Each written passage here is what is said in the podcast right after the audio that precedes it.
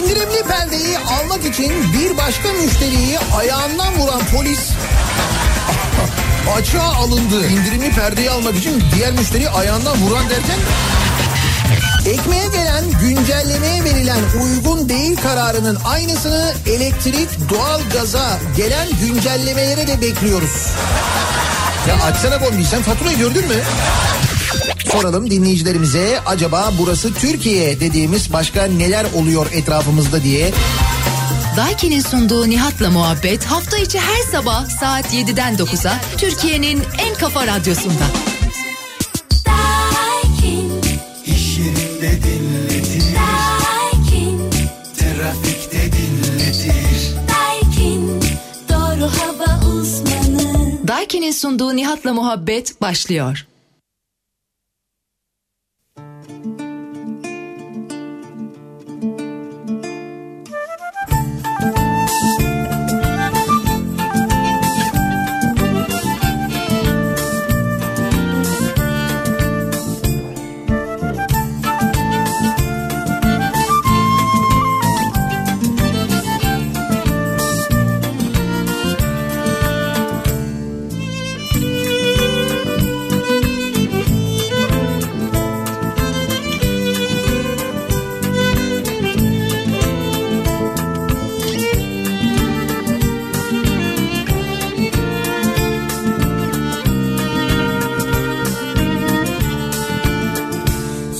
Uyandı. Sen uyanmadın aşk olsun. Salınıp çık içine bahar dolsun. Ne bu dünya böyle kalacak ne geçmiş ziyan olacak. Açacak akşamlardan mor leylaklar Gecelerden çiğ düşmüş dallarıma Dile gelmiş o dilsiz sevdalar var mı yak biraz? Aydınlansın gecemiz. Açayım deli gibi uyansın bu bahar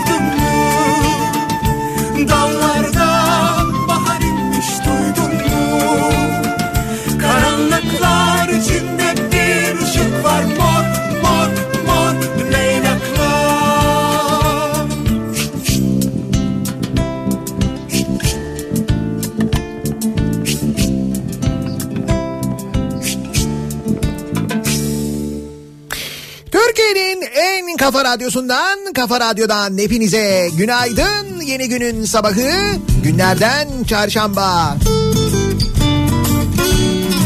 Tarih 21 Ağustos. Gökyüzü bulutlarla kaplı. Yağdı yağacak bir İstanbul sabahından sesleniyoruz. Türkiye'nin ve dünyanın dört bir yanına. Taş yüreklerde açılmayınca Bu iş zor, çok zor yonca. Çünkü bizler istemeyince En çok bağıran en doğru sayılır insanlar işitmeyince Bu iş zor yonca. Çünkü insanlar günler boyunca hiç soru sormadan durur. Bu iş zor yonca. Çünkü insanlar günler boyunca hiç soru sormadan durur. Bu iş çok zor yonca. Çünkü sevmeyi bilmeyince bahar gelir fark edilmez olur insanlar görmeyince bu iş çok zor yonca çünkü bizler duymayınca birinin eli herkesin cebinde insanlar umursamayınca bu iş zor yonca çünkü insanlar yıllar boyunca hiç soru sormadan durur. Bu iş zor yonca. Çünkü insanlar yıllar boyunca hiç soru sormadan durur.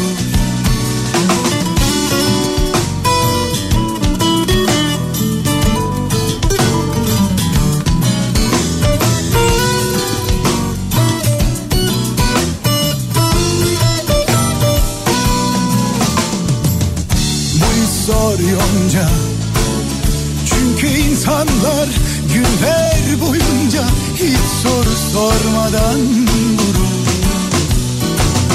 Bu iş zor yonca. Çünkü insanlar aylar boyunca hiç soru sormadan durur Bu iş zor yonca. Çünkü insanlar yıllar boyunca hiç soru sormadan durur. Şu saatlerin en büyük keyiflerinden bir tanesidir. Ee, eğer evde siz mesela çocuksanız ne bileyim öğrenciyseniz okula gitmeden önce şu saatlerde uyanmak durumundaysanız evin içine yayılan bir böyle kahvaltı hazırlığı kokusu vardır ya. İşte böyle bir ekmek kızartılır onun kokusu gelir. Çay demlenir onun kokusu gelir. Çayın demlendiğini sadece kokusundan değil aynı zamanda işte böyle suyun fokurdamaya başlamasından çay fokurdadıktan su fokurdadıktan sonra çayın demlenmeye çalışılmasından ve o seslerden anlarsın ya. Yani böyle bir çay ritüeli vardır muhakkak herkesin hayatında bir şekilde. Evde kahvaltı etmiyorsan çay evde demlenmiyorsa bile işe giderken kahvaltı etmek için uğradığın pastanede börekçide ya da mutlaka iş yerine gittiğin zaman gittiğini anladım ağladım sana şarkı yazdım sonsuz çay ocağına yazılıp mesela oradan aldığın çayda ya da büyük bir hevesle merakla beklediğin çay servisinin gelmesiyle değil mi? saklansan da bir köşede benle Ama birçoğumuzun hayatında sabahları böyle bir çay ritüeli vardır. bulsan Hiçbir şey yoksa diyafon vardır. Diyafona basarsın öpsüne nasıllar dersin mesela diyafona. Karşı taraftan pıla diye bir ses gelir. İkisinin de ne olduğu anlaşılmaz ama çay gelir. Ta- Tam da böyle istediğin gibi gelir yani. Oradaki diyalogların yani o diyafondaki diyalogların ne olduğu gerçekten tam olarak anlaşılmaz. Ne siparişi verenin dediği, ne karşı taraftan siparişi karşılayanın söylediği. İkisi de tam olarak anlaşılmadığı halde sipariş net bir şekilde gelir. öyle Böyle bir diyafonca diye bir şey var. Öğreniyor insan ama onu gerçekten de belli bir müddet sonra. Hem yani diyafoncayı konuşmayı da anlıyor. Karşı taraftan gelen sesin de ne olduğunu anlıyor. Pro diyorsun, diyorsun mesela. iki çay bir oralet geliyor. Geliyor yani.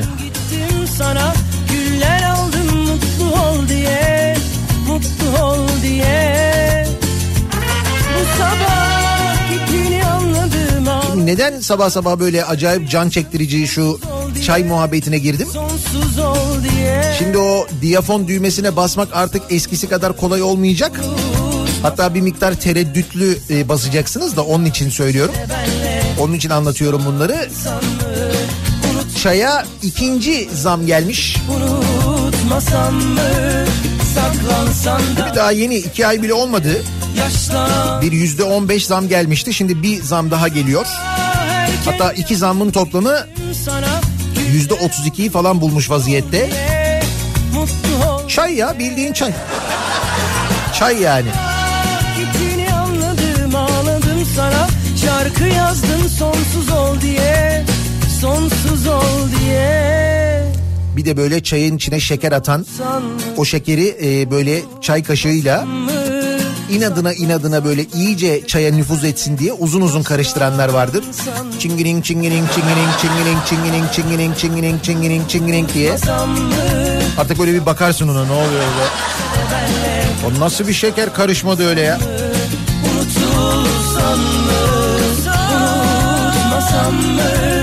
Saklansan da bir köşede benle Yaşlansan mı Yalnız çaya bu kadar zam geldikten sonra ne yapsak hep beraber oralete mi geçsek acaba ya? He?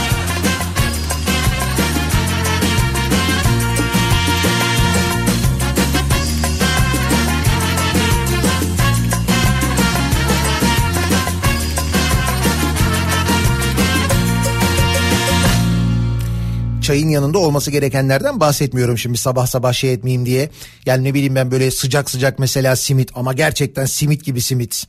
Misal Ankara simidi böyle kavruk, gevrek. ya da İzmirliler için tam olarak gevrek de diyebiliriz ona da.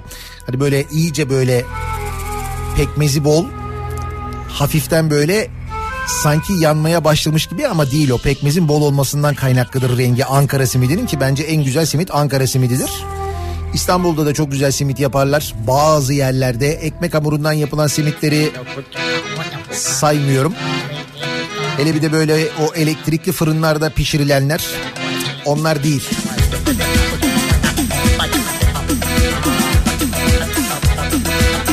Yanında tabii üçgen karper.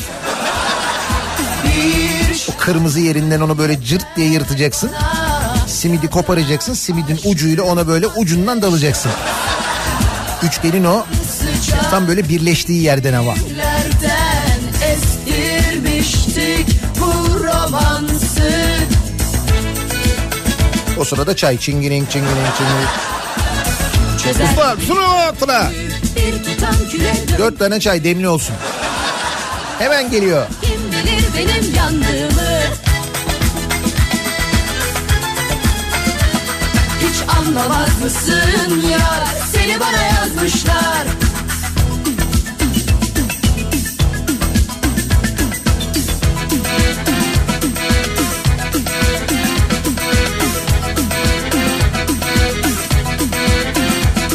Kime sorsan söyler beni. Kırık kalpler sokağında. Bir görsen hatırlarsın. Senden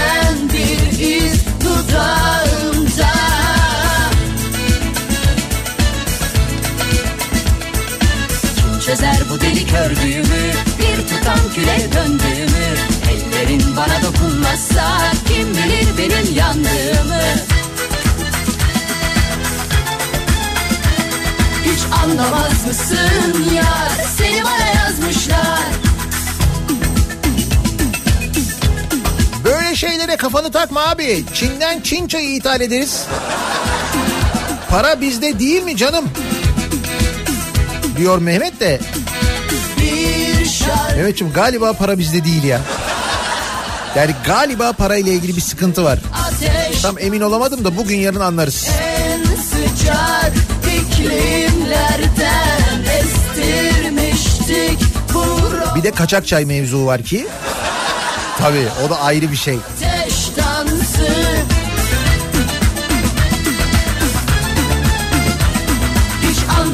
Seylan çayıdır aslı. Seylan çayı diye bilinirdi eskiden. Artık o tamamen kaçak çaya döndü. Daha böyle sert çay. Yani bizim e, Türkiye'de yetişen çaya göre daha serttir. Seylan çayı, kaçak çay. Şimdi bazı e, kafelerde bazı böyle çay ocaklarında falan ayrıca demlenir. Yani bir normal çay demlenir bir de böyle kaçak çay demlenir. Onu ayrıca sipariş olarak verirsin. Telefona basarsın böyle. O ne? İki kaçak çay.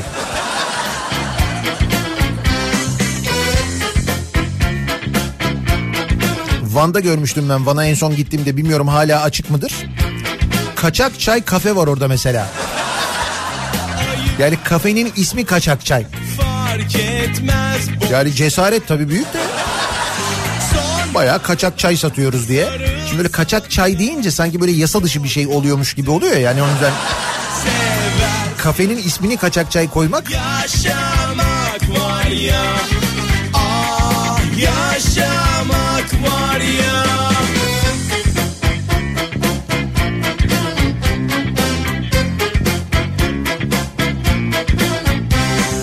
bir de tabii doğru onun bir havası var böyle.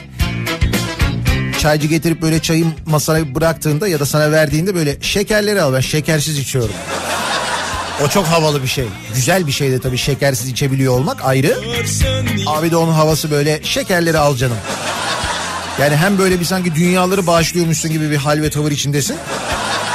Zannedersin ki o şekilde çay ocağını zengin edeceksin. Şekerler sende kalsın. Büyük bahşiş veriyorsun yani öyle böyle değil. ah Kaşığı da vereyim bunu da al bu da sende olsun. Kaşık da sende kalsın. Ah Aldın mı şekerlerle kaşığı? Tamam güzel şimdi git bankadan kredini alabilirsin. Artık öyle bir bağış yaptım ki ben sana çünkü.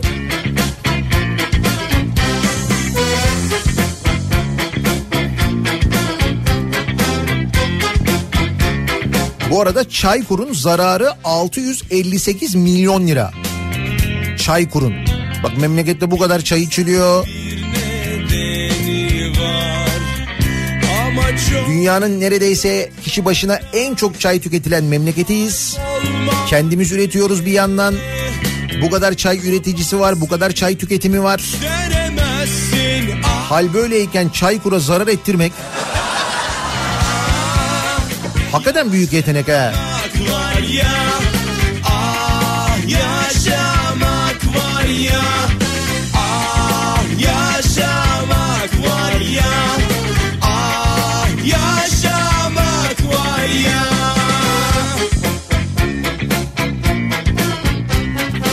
7 yıl Ankara'da yaşamış biri olarak tartışmasız en güzel simit Ankara simididir. Kesin bilgidir, tartışmaya açık değildir diyor Esma. Valla 7 yıl yaşamış kadar gitmiş biri olarak ve Türkiye'nin dört bir yanını gezmiş ve Türkiye'nin dört bir yanında simit yemiş bir simit bağımlısı olarak ben de çok net bir şekilde söyleyebilirim. Ankara simididir. Türkiye'nin en lezzetli simidi hakikaten de Aşkın yüzü körmüş derler ya senin içine Ben biraz dağıttım halimi görsen bu kadar Ankara simidi bu kadar Ankara simidi deyince yarın sabah Ankara'dan yayın yapmak şart oldu. Kendimi sev Bir simidinizi yerime. Bak yarın geliyorum. Şaka değil bu akşam yayından sonra Ankara'ya geliyoruz. Yarın sabah yayın Ankara'dan. Olsun yapıştır kendimi senin Herifteki lükse bak be simit yemeye Ankara'ya yayın yapmaya gidiyor. Bu kadar yani. Bu kadar olur mu canım? Koçtaş açılışına geliyoruz. Simit bekliyorum ama o simit karşılığında da ayrıca Koçtaş çekleri veriyorum. Sol yanıma 30 kişiye 100 lira değerinde Koçtaş çeki vereceğiz. Ya.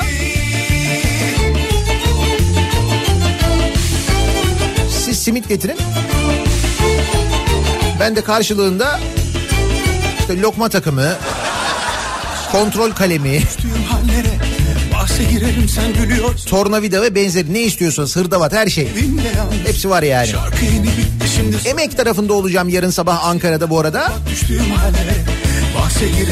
Ankara'da Emek'te yarın sabah e, bir Koçtaş açılışı olacak. İşte o açılış için yarın sabah yayın Ankara'dan haberiniz olsun. Gitmeyi sor Simit bahane yani. sen bana sor Ama güzel bahane be. He? Çıtır çıtır böyle. beni Gelmeyi la gitmeyi sor Kalmayı sen bana sor Sol yanıma sancıyı var Saplayan eski nota Acaba bu çay zammı bizden dolayı olabilir mi? Çok mu abarttık acaba ara çayını? He. Bu da benim böyle Ankaralı abilerimden öğrendiğim bir şeydir. Rakı masasında ara çayı diye bir şey. Ankaralılardan öğrendim şaka değil gerçekten.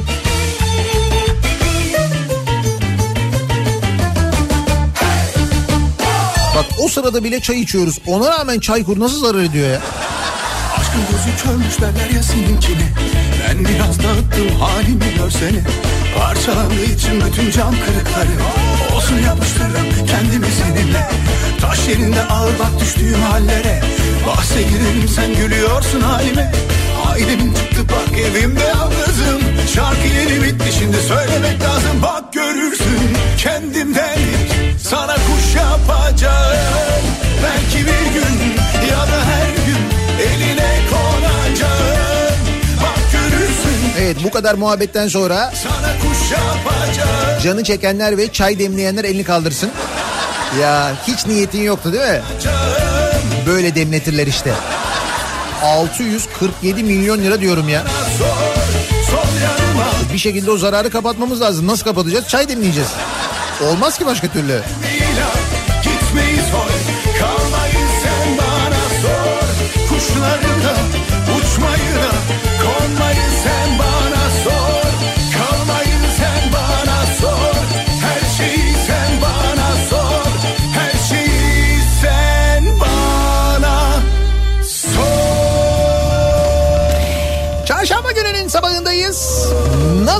Sabah trafiğiyle güne başlıyoruz? Hemen dönelim trafikle ilgili son duruma. Şöyle bir bakalım göz atalım. Kafa Radyo Yol Durumu. Sakin sabah trafiği henüz tam yükünü almış değil. Önümüzdeki haftayı bekliyoruz aslında. Okulların açılmasının yaklaşması 9 Eylül'de okulların açılması. Buna bağlı olarak da artık Eylül'ün son yani haft- e, Ağustos'un son haftası Eylül'e doğru trafiğin önümüzdeki hafta yoğunlaşması genel olarak beklentimiz. An itibariyle mesela ikinci köprü trafiği gayet açık. Kavacık'a gelene kadar ciddi bir sıkıntı yok. Kavacık girişinde köprü girişinde bir miktar yoğunluk varken birinci köprü trafiğinin Çamlıca rampası ortasından itibaren yoğunlaşmaya başladığını hatta epey yoğun olduğunu görüyoruz sevgili dinleyiciler. Avrasya Tüneli girişinde herhangi bir sıkıntı yok. Anadolu yakasının genelinde de E5'te Kartal Pendik arasındaki yoğunluğun haricinde çok ciddi bir sıkıntı yaşanmıyor. Avrupa yakasında Tem'de Bahçeşehir trafiği ise başlamış. Isparta Kule Altınşehir arası özellikle şu anda yoğun. Sonrasında hareketleniyor trafik. Mahmut Bey gişeleri doğru yine bir miktar yoğunluk var. Devamında Tem trafiği de açık şu anda bir sıkıntı yok. E5'i kullanacak olanlar içinse avcılara gelene kadar herhangi bir sıkıntı yok. Avcılarla küçük çekmece arasında e, bir miktar yoğunluk bir de Florya Sapağı öncesinde yaşanan bir yoğunluk olduğunu görüyoruz. Sonrasında E5'in devamında da şimdilik bir sıkıntı yaşanmazken sahil yolu da gayet açık görünüyor. Bir kaza bilgisi bir kaza haberi de yok İstanbul'dan da diğer büyük kentlerden de elimize ulaşan an itibariyle sevgili dinleyiciler. Bir ara verelim. Reklamların arasından e, ardından yeniden buradayız. Kafa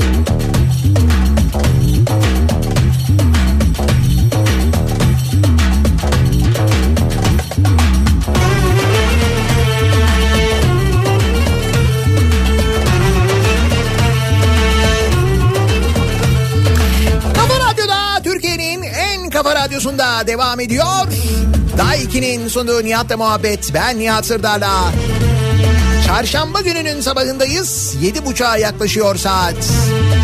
Kara çalı gibi girdin aramıza Kara çalı gibi girdin aramıza Al kızını koy çuvala Al kızını koy çuvala Salla salla vur Salla salla vur Melodi bir yerden tanıdık geliyor mu? Hani geçen hafta Süper Kupa finali oynadı ya, oynandı ya İstanbul'da. O Süper Kupa finalinin girişinde bir halk dansları gösterisi oldu. İşte orada bu çaldı. Farkındasınız değil mi? Al kızını koy çuvala, al kızını koy çuvala. Salla salla vur duvara, salla salla vur duvara. Vallahi bu çaldı ya.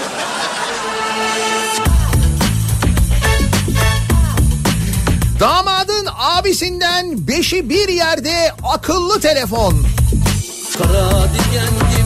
Akıllı telefon mu?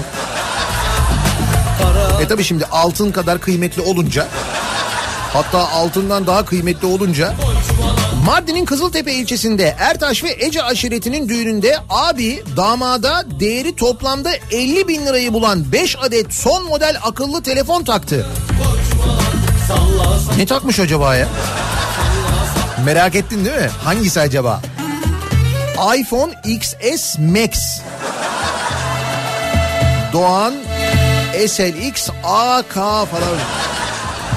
O Tempra'da vardı değil mi? Tempra, SLX. Sonra devamı da vardı onun. AC mi yazıyordu? AK mi yazıyordu? Öyle bir şey daha vardı.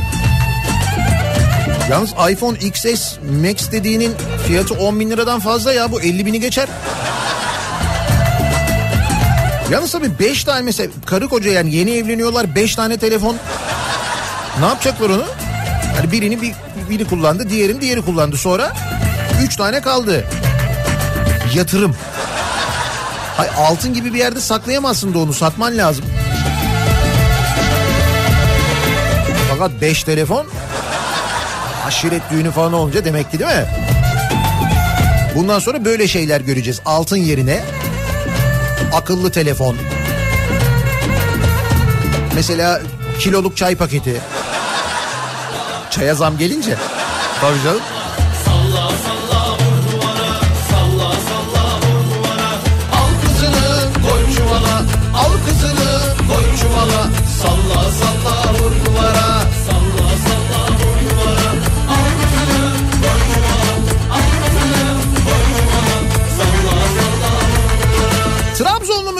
Ballarını ayılara test ettiriyor.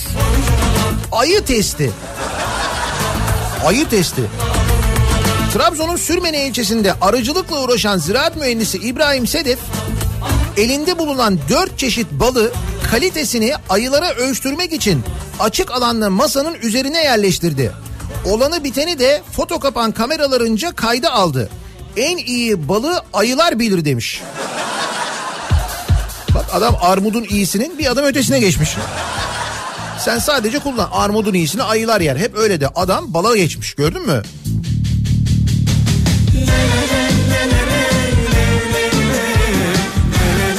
Koca olan adını verdiği ayılara balları test ettiren Sedef şöyle konuştu. Koca olanlar bana yaklaşık 3 yıldır zarar veriyor ama ben yine de onları fazla zarar vermesin diye besliyorum. Yaptığım incelemelerde ayılar ekmek, bal, meyve gibi yiyecekler arasında seçici davranmaya başladı. Aklıma bir fikir geldi. Acaba ballarımızın kalitesini test etsek nasıl sonuç alabiliriz diye. Kalite testi. Nasıl yapıyorsunuz? Ayıyla. Masanın üzerine cam kaselere balları doldurdum. Koca olan geldi. Anzer balından başladı. Kaselerin ve masaların yerlerini değiştirdim. Her seferinde Anzer balından başladı. Dedim ki koca olan bu işi biliyor. Pahalı ve kaliteli olan balı tercih ediyor. Koca olan gerçekten ağzının tadını biliyor. Yaptığım test sonucunda koca olan her defasında Anzer balından başladı. Araya sıkıştırdığımız vişne reçelinin tarafına hiç bakmadı. Ballarınızı test etmek istiyorsanız tarafsız, torpilsiz ve ücretsiz olarak ballarınız koca olanlar sayesinde itinayla test edilir demiş. Yani bal üreticiliğinin yanında test işine de başlamış. Üstelik doğal test ayıyla.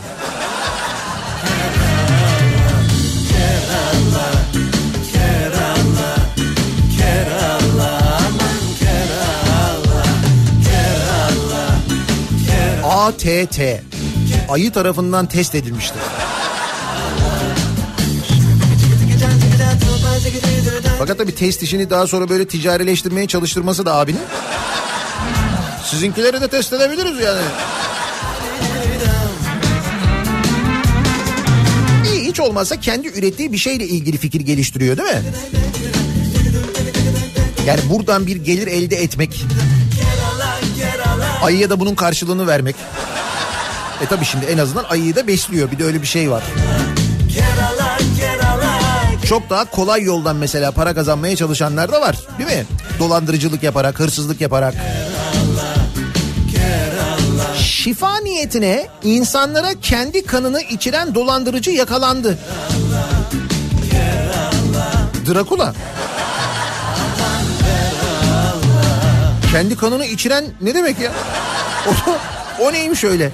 Eskişehir'de Hazreti Süleyman'ın kızı olduğunu ileri sürüp bak psikolojik rahatsızlığı bulunanlara kendi kanını içiren bir kadının sözde cemaatine bağış maksadıyla insanları dolandırdığı saplandı. Kadının bir de cemaati varmış? Yani buna inanan bir kişi falan değil. Bayağı bildiğin cemaat de olmuşlar yani öyle mi?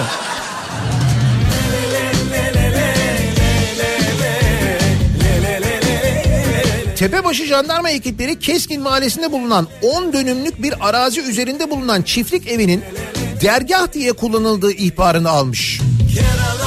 Dergah. Ekipler çiftlik evinin SG ve avukat oğlu SHG tarafından psikolojik rahatsızlığı bulunan insanları tedavi etmek amacıyla kullanıldığını ve haksız kazanç elde edildiğini belirlemiş. Şüphelilerden SG'nin oğlu SG ve SD tutuklanarak cezaevine gönderilirken diğer iki zanlı adli kontrol şartıyla serbest bırakılmış. Yani SG, ser- SG dedim bu kanını içiren yani o serbest mi bırakılmış? Hazreti Süleyman'ın kızı diye herhalde.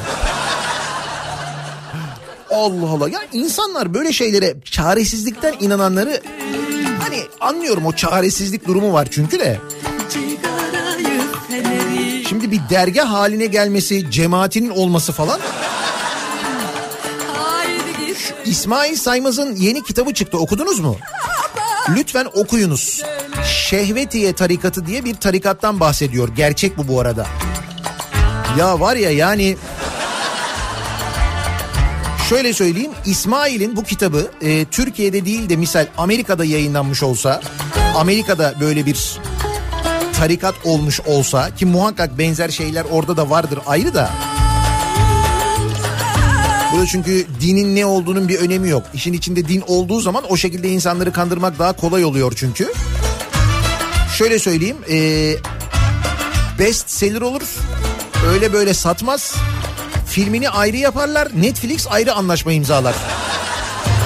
Mutlaka okuyun İsmail Saymaz'ın son kitabını.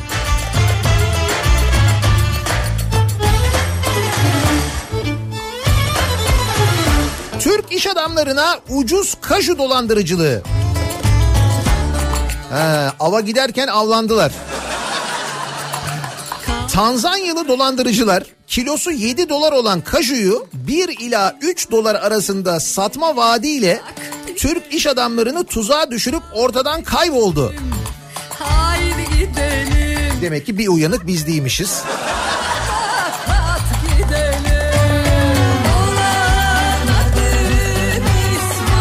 Dünyanın en önemli kaju fıstığı üreticilerinden Tanzanya'da dolandırıcılar Türk iş insanlarını ucuz fıstık tuzağına düşürdü. Türkler internet üzerinden buldukları firmalardan kilogramı 7 dolar civarında olan kajuyu 1 ila 3 dolar arasında fiyatlarla almaya çalışırken yani bir uyanık bizken dolandırıldı. Türk iş insanlarıyla ucuz fiyatla anlaşan dolandırıcıların bir süre sonra tuzağa düşürdükleri firmalardan sertifika gideri, ihracat izni, gümrükleme ve menşe şehadatnamesi gibi kisveler altında yüklü miktarda para kopardıktan sonra aslında bunun şeyden hiç farkı yok biliyorsun değil mi? Sonra bir telefon geliyor böyle açıyorsun bir kadın sesi. Alo aa yanlışlıkla aradım ama sesin ne güzelmiş. E, sen e, ben Bulgaristan'da yaşıyorum. Türkiye'yi de çok merak ediyorum. Geleceğim ama sen bana bir pasaport parası, e, ertesi gün e, vize ücreti, Ertesi gün fotoğraf çektirmem lazım. E burada da işte sertifika gideri gönderin, ihracat izni parası gönderin, gümrükleme gideri gönderin. Sonra nerede kaşular?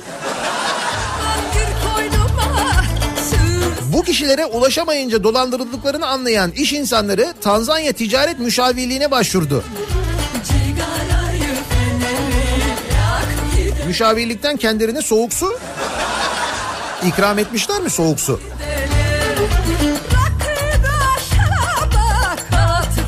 Hakkınız olsun Tanzanya'ya giderseniz açıktan da su içmeyin ha. Mutlaka kapalı şişe tercih edin.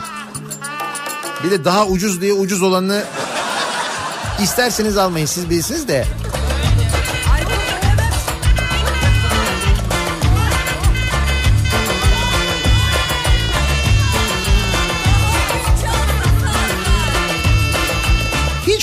Dolandırıcı ithal etmeyelim.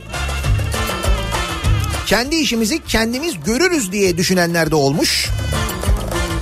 Aralarında kamu görevlilerinin de olduğu 23 kişi kamuda iş bulma, tayin çıkartma ve ihale bağlama vaadiyle vatandaşları dolandırdı.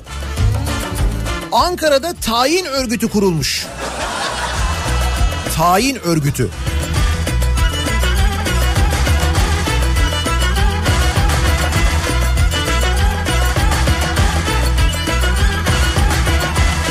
Dernek kurmuşlar adamlar. Doğu Batı El Ele Birlik Teşkilatı.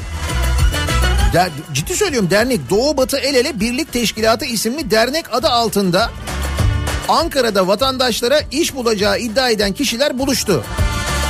Devlet yetkililerinin ismini kullanarak onlara iş bulacakları gerekçesiyle vatandaşları dolandırdı. Bunun üzerine harekete geçen polis ekipleri dernek üyelerini teknik ve fiziki takibe aldı. Polisin yaptığı çalışma sonucu vatandaşların iş, tayin, atama ve kamudan ihale aldırma vaatleriyle dolandırıldığı belirlendi. Derneğin devlet büyüklerinin talimatıyla kurulduğunu ve devlete ait yerlerin satışı için kendilerinin görevlendirildiğini belirten şüphelilerin bu konuda Türkiye'de tek yetkili olduklarını, dokunulmazlıklarının bulunduğunu, merkezlerine polisin bile giremeyeceği yönünde açıklamada bulunduğu tespit edildi. Ey yavrum ey. Devlet büyüklerimiz kurdurdu.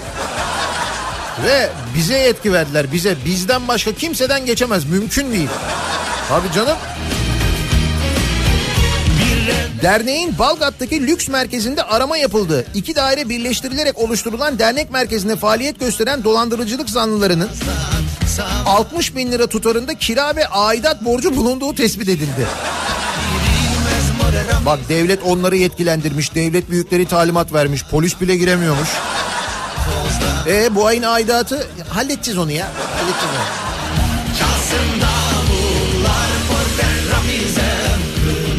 Telefon görüşmelerinde devlet büyükleriyle konuştuklarına dair imaj veren örgüt e, içinde kamu görevlilerinin de olduğu öğrenildi.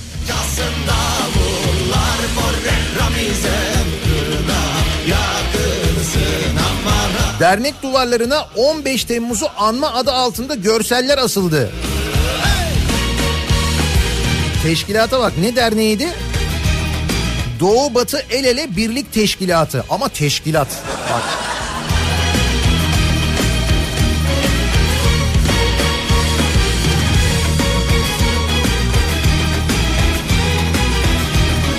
Sonra diyoruz ki yabancı dolandırıcılar niye ülkemize ilgi gösteriyor?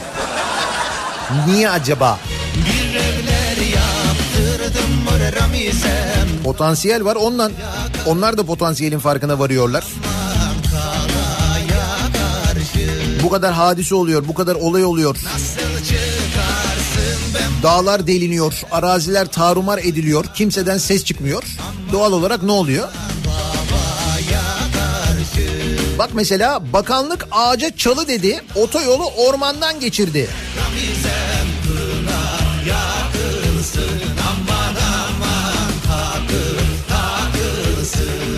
Kocaeli'nin Gebze ilçesinde 200 milyon yıllık tabiat parkı Ballı Kayalar'dan organize sanayi bölgesi bağlantısı geçecek olan Kuzey Marmara Otoyolu ile ilgili Tarım ve Orman Bakanlığı'ndan dikkat çekici bir açıklama geldi. Arkadaş bu Tarım ve Orman Bakanlığı'nın çektiği ve bizim bu Tarım ve Orman Bakanlığı'nın elinden çektiğimiz nedir ya? Bak çünkü bitmiyor bu mevzu. Bu mevzu ayrı bir mevzu ama şu Orman Bakan Tarım ve Orman Bakanlığı'nın yaptığı açıklamalar var. İzmir yangını ile ilgili hakikaten akıllara zarar. Ona geleceğiz.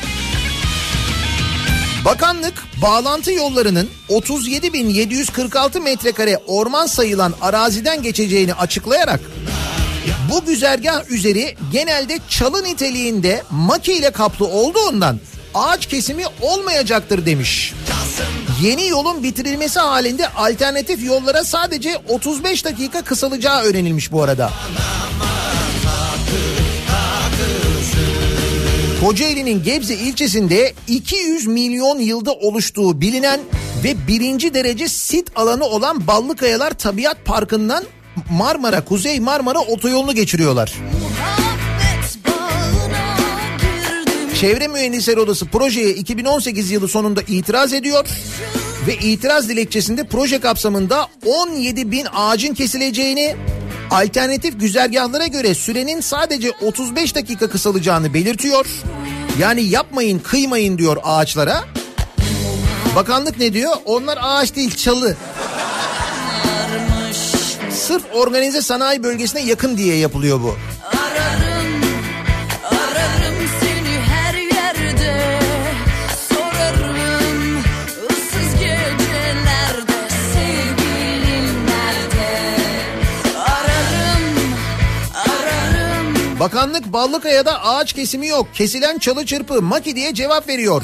El insaf demekten başka bir şey dilime gelmiyor. Sadece uydu fotoğraflarına bile bakarak Ballıkayalardaki orman ve ağaç tahribatını görürsünüz.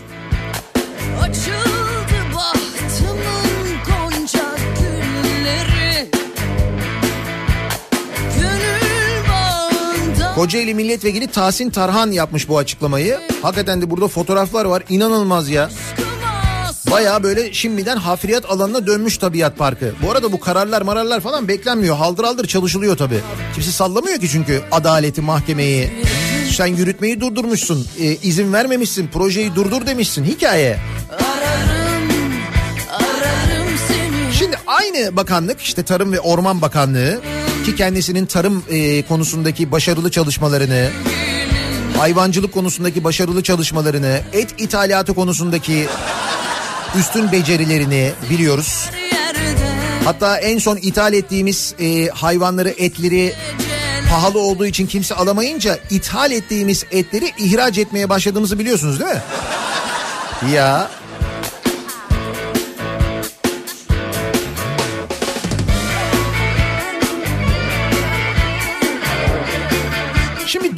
dönelim e, İzmir'deki yangına. İzmir'deki yangın dün çok şükür kontrol altına alındı. Bu arada dün e, Karşıyaka tarafında yine bir orman yangını başladı. Hemen hızla müdahale edildi. Hatta görüntüleri var. Hem itfaiye hem de halk birlikte öyle bir müdahale ediyor ki kısa sürede çok şükür söndürüyorlar onu büyümeden. İzmir'deki yangınla ilgili diyor ki Bakan Pakdemirli yangına müdahale edecek bir uçak filosu yok diyor. Dün konuşmuştuk hatırladınız mı? Yangına neden uçakla müdahale edilmiyor diye. Çünkü uçakla müdahale etmek yangına helikopterle müdahale etmekten daha doğru.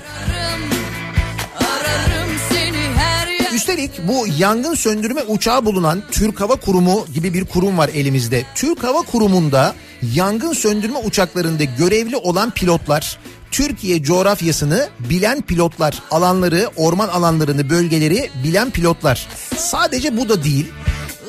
İstenildiği takdirde Türk Silahlı Kuvvetleri'nin elindeki uçaklarda yangın söndürme uçaklarına dönüştürülebiliyor ve kullanılabiliyor. Geçmişte bunun da örnekleri var. Dün anlatmıştım size. Hal böyleyken ve Türk Hava Kurumu uçaklarıyla yangın söndürme yapılabilecekken ne yapıyor e, Orman Bakanlığı? Gidiyor bu işi ihaleyle başka bir şirkete veriyor ve bu şirket geçmişinde yangın söndürme işiyle uğraşmamış uğraşmamış bir şirket. Ne yapıyor bu şirket? Gidiyor yurt dışından yangın söndürme helikopterleri kiralıyor. Bu helikopterler geliyorlar. Türkiye'de yangın e, işte bu mevsiminde orman yangını mevsiminde geliyorlar orman yangını söndürme işlerini yapıyorlar. Bunu yapanlar kim? Yabancı pilotlar. Yani Türkiye coğrafyasını bilmeyen orman bölgelerini bilmeyen bizim pilotlarımız kadar Türk Hava Kurumu pilotları kadar da tecrübesi olmayan pilotlar aynı zamanda. Ve konuyla ilgili diyor ki e, Orman Bakanı uçak kullanılır mı helikopter kullanılır mı konularının konuşulduğunu görüyoruz. Geçen yıl kullandığımız uçakları bu yıl kullanmıyoruz. Uçak 4 ton helikopter 2,5 ton su alıyor. Evet işte uçak daha çok alıyor. Üstelik uçağın süratiyle bırakılan su daha etkili oluyor orman yangını üzerinde zaten. Uçakların yangını hedef almaları daha zor. Orman Bakanı söylüyor bunu.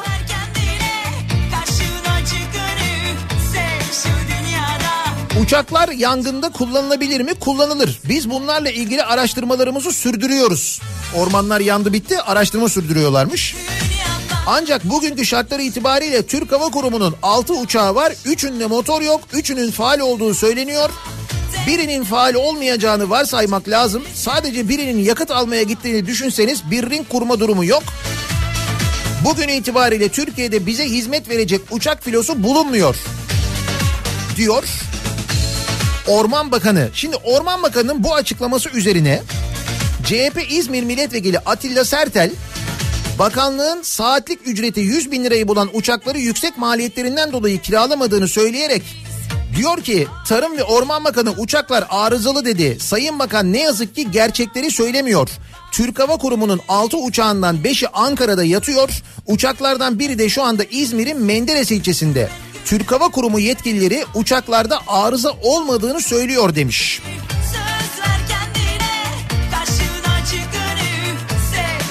Ve geçen seneye dönüyoruz. Geçen seneden bir Anadolu Ajansı haberi. Bakınız Anadolu Ajansı haberinde ne diyor? Tarım ve Orman Bakanı Pakdemirli Yunanistan'daki orman yangınına dair İzmir'de yangın söndürme uçaklarımız bekletiliyor. Uçakları geri çekmedik ancak şu an için talep söz konusu değil dedi. Yangın söndürme uçakları Yunanistan'a yardım için bekliyor. Bir yıl önce, bir yıl önce Şimdi Yunanistan'a yardım için göndereceğimiz uçakları İzmir'de beklettiğimiz o uçakları bugün İzmir'de yangın varken kullanmıyoruz biz. Şimdi Sayın Bakan bunu da açıklasın mümkünse.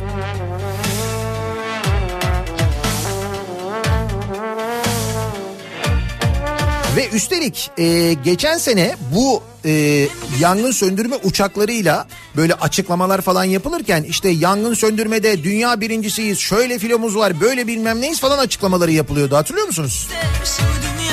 Ya Anadolu Ajansı haberi diyorum size bak. 24.7.2018'de yayınlamış Anadolu Ajansı bu haberi. Anadolu Ajansı'nın arşivine girdiğiniz zaman da görüyorsunuz. Yangın söndürme uçakları Yunanistan'a yardım için bekliyor. Yazın görün.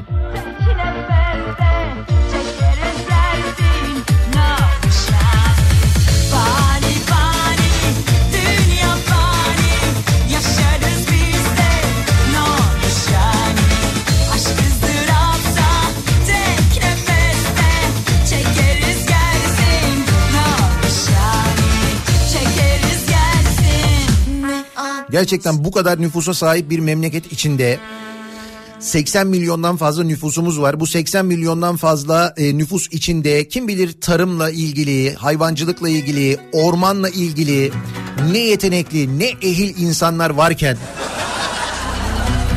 yani o da bir yetenek ben sana söyleyeyim yani bulup seçmek, görevlendirmek falan.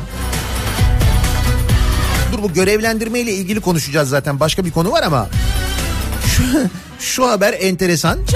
Erişim engeli haberine erişim engeli geldi. Arkadaş. Yani bir haber var. O habere erişim engeli geliyor. Sonra o habere erişim engeli geldiği haberine erişim engeli geliyor. Nasıl? Ben diyorum ileri demokrasi müthiş bir şey. Çok acayip. Medipol Üniversitesi'ne verilen arazilerin haberleri üzerine gelen erişim engeli basında yer almıştı.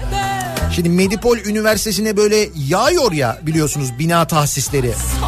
İşte Ankara Garı misafirhanesi veriliyor. Burada Kavacık'ta karayolları arazisi bir anda hop ters yüz ediliyor Medipol Üniversitesi oluyor.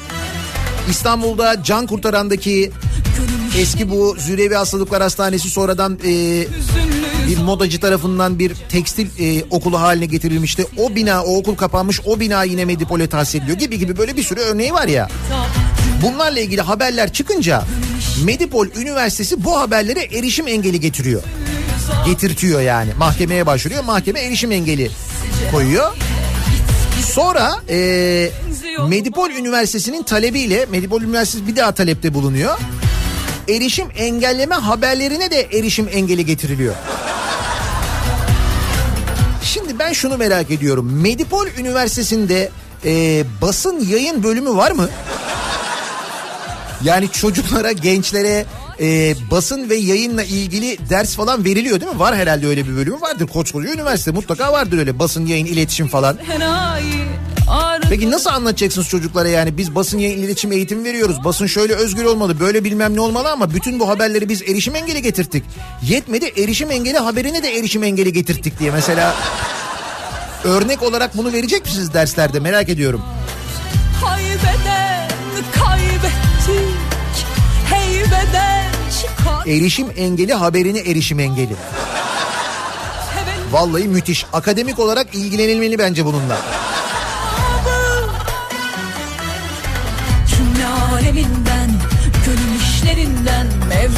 Mevzu açmak yüzünden Hüzünlü zafita Cemali sözüyle Hissi celaliyle Gitgide anneme benziyorum Çaya yüzde on beşlik ikinci zam. İki ayda yüzde otuz iki nokta yirmi beş zamlanmış çay. Çay İşletmeleri Genel Müdürlüğü Çaykur tarafından tüm çay gruplarında yüzde on beş oranında zam yapıldı. Bu zamla birlikte iki ay içinde gelen zam yüzde otuz iki nokta yirmi beş oldu. Alo üç çay. Dur vazgeçtik iki olsun. Yüzde otuz iki iki ayda çaya.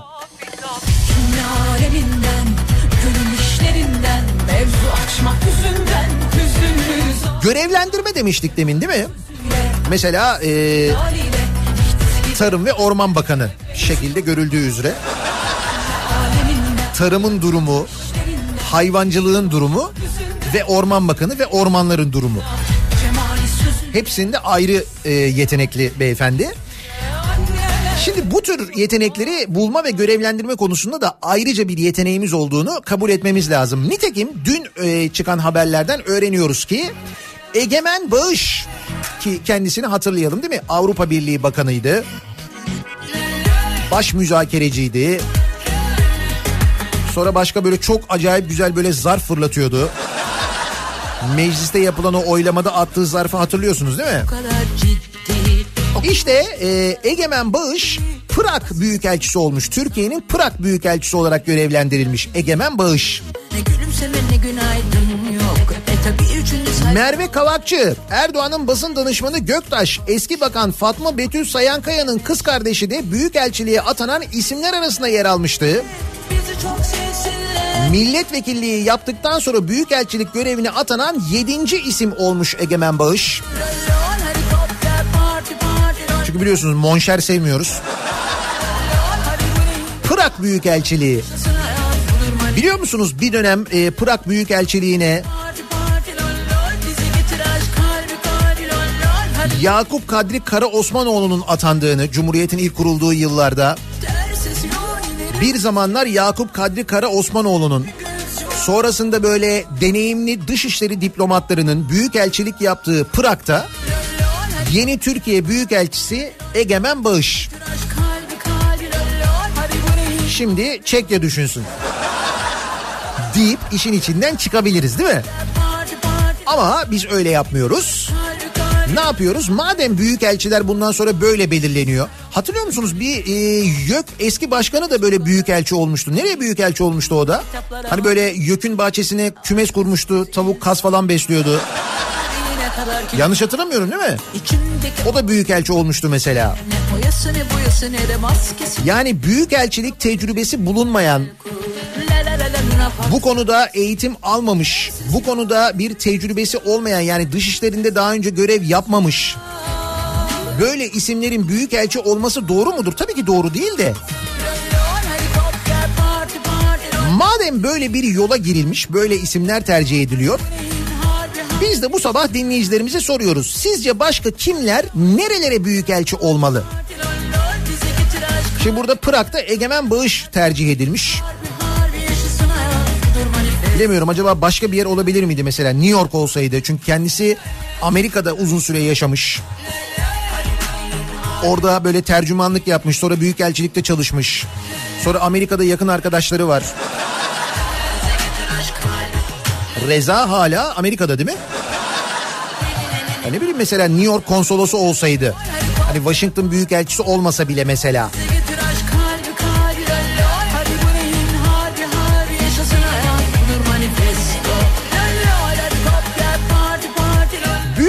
Büyükelçi önerim bu sabahın konusunun başlığı.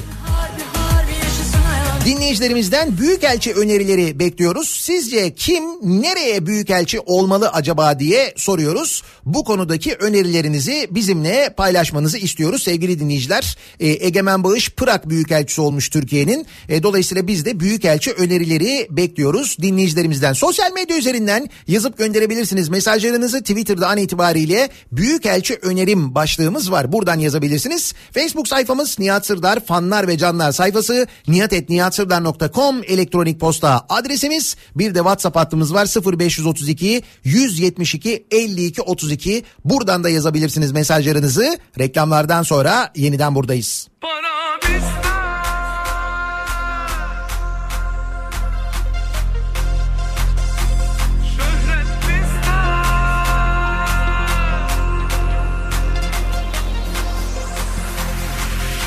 Düşmanlarla yarışırız Para çok para çok Ma- Kafa Radyo'da Türkiye'nin en kafa radyosunda devam ediyor.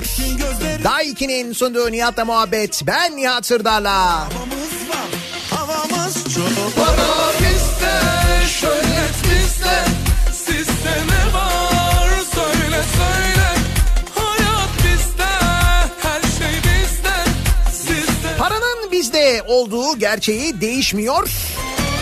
Her dakika yapılan harcamaları öğrendikçe bu gerçek yüzümüze yüzümüze vuruyor.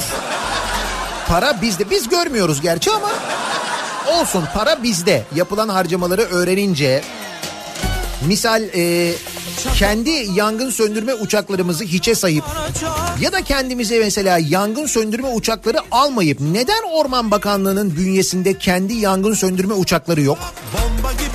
Biz misal e, bu VIP filoya sürüyle uçak alacağımız yerde neden kendimize yangın söndürme uçakları almıyor? Bunları Tarım ve Orman Bakanlığı bünyesinde bulundurmuyoruz. Sizde ne var Haydi Hay madem para bizde. Öyle ya para bizde olmasa bu kadar çok uçak alır mıyız VIP'ye? Almayız değil mi? Demek ki para var. Söyle söyle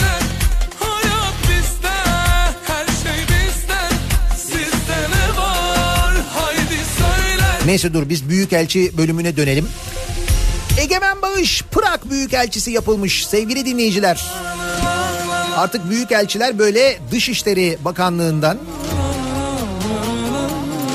yıllarca burada görev yapmış uzman diplomatlardan seçilmek yerine ağırlıklı olarak böyle AKP'li isimlerden seçiliyor. Bakınız İlahiyat Profesörü Kenan Gürsoy Vatikan'a büyükelçi yapılmış. Eski dış ticaret müsteşarı Tuncer Kayalar Nairobi büyükelçisi olmuş. AKP milletvekili Kani Torun Mogadishu büyükelçisi olmuş. Eski vali Niyazi Tanılır Karadağ büyükelçisi olmuş. Eski YÖK Başkanı Yusuf Ziya Özcan, ha işte az önce onu söylüyordum. Varşova Büyükelçisi olmuş.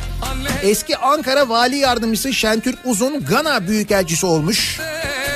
Dış ticaret uzmanı Faruk Doğan Kamerun Büyükelçisi olmuş. Şimdi de Egemen Bağış Prag Büyükelçisi olmuş. Sizin büyükelçi öneriniz kim acaba? Kim nereye büyükelçi olmalı?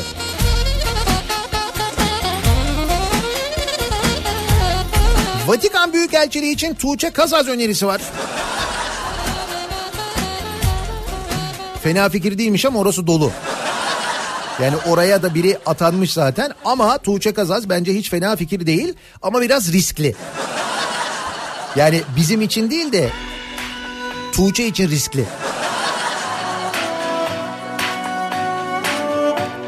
Metin Feyzoğlu adaletin tıkır tıkır işlediği Riyad Büyükelçisi olsun mesela diyor Özgür.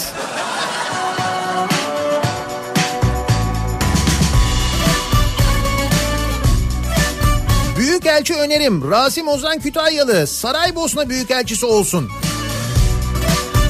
Öyle ya ben çok seviyorum alakası yok şöyle ezbere bilirim bu kadar severim bu kadar bilmem ne falan diyordu ya. E ne olur yeniden televizyona çıkmaya başlayabilir yani. Demek ki seviyorlar Rasim Ozan Kütahyalı'yı. Değil mi?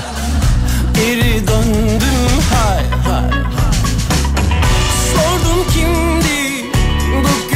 güzellik insan olamaz Öldüm Benim büyükelçi önerim Melik Gökçek. böyle Hollanda'ya yapalım her yere fışkiye ve park yapması için belediye ile koordineli çalışır. Hollanda'da dinozorlar. Üstelik her tarafı su olduğu için orada mesela jet ski mantıklı olur. Olabilir güzel fikir.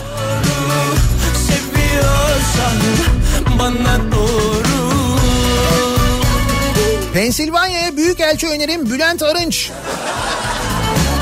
Eski günleri yad eder diyor. Bir dinleyicimiz.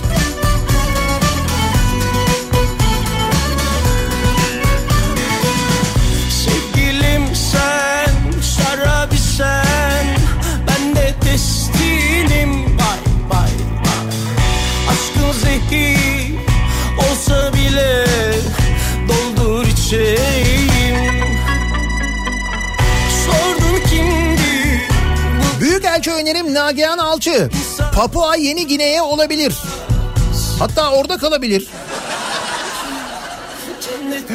Dün seyrettiniz mi Habertürk'te? Ben seyrettim.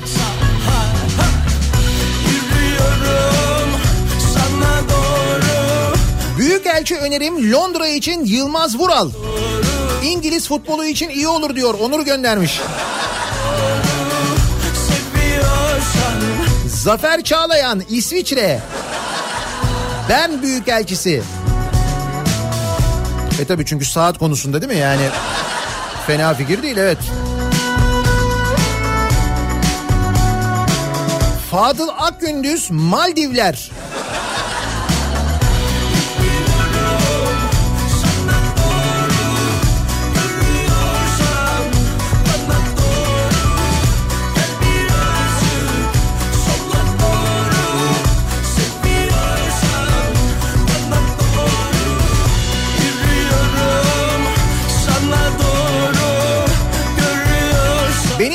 Büyükelçi önerim Yeliz diyor Aytaç. Washington Büyükelçisi olsun Trump'a, Trump'a değil ama Trump'a matematik dersi de verir hazır oraya kadar gitmişken.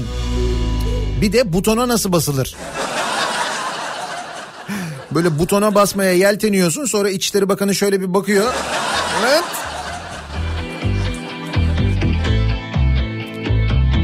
Melik Gökçek Cibuti'ye, Burhan Kuzu Burkina Faso'ya büyükelçi olsun.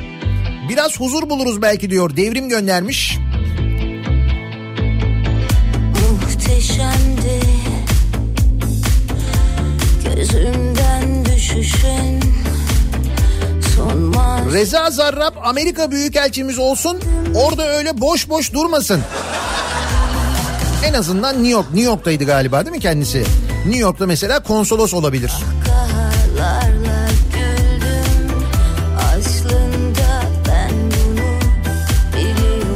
Kazakistan'daki Tanrı Dağları'na gidip uluyan MHP'li Cemal Engin Yurt. Da yok Astana Büyükelçisi olsun. Büyükelçi önerim bu demiş mesela bir dinleyicimiz. kalmadı Bak farkındaysan her konunun her yerin uzmanını buluyoruz. Ya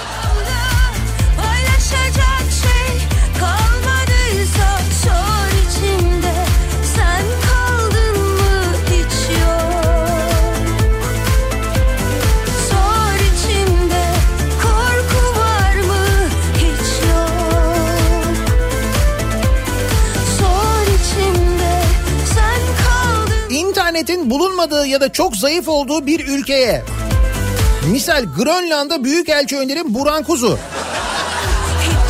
Ha siz internet olmayan bir yerde görevlendirelim diyorsunuz.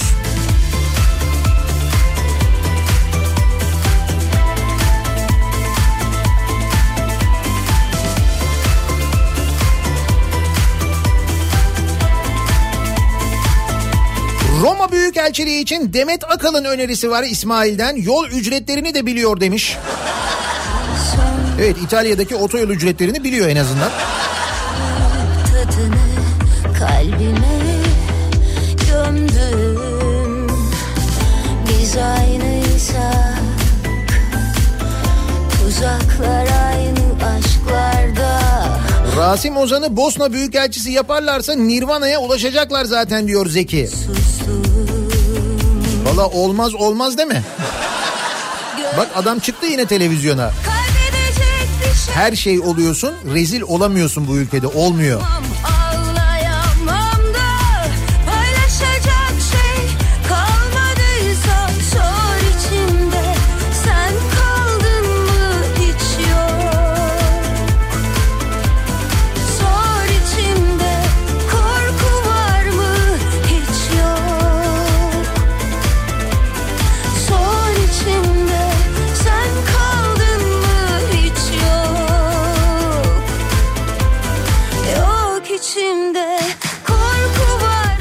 Baklavacı Teksas Büyükelçisi olabilir. Diyor Ersel göndermiş. Onlar serbest kaldı değil mi? O hamile kadının arabasını yumruklayanlar, silah gösterenler, aynasını kıranlar falan. Serbest kaldılar değil mi onlar? Acı da yok gözyaşı da Kaybedecek bir şey al Ben yapabilirim, olabilirim, inanıyorum. Zaten en büyük hayalim dünyayı gezmek. O komşu büyükelçi ziyareti, bu komşu büyükelçi ziyareti bence uygun. Ben teklif gelse kabul ederim.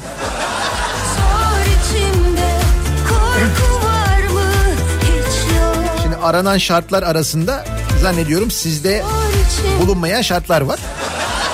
Olmaz zor o yani.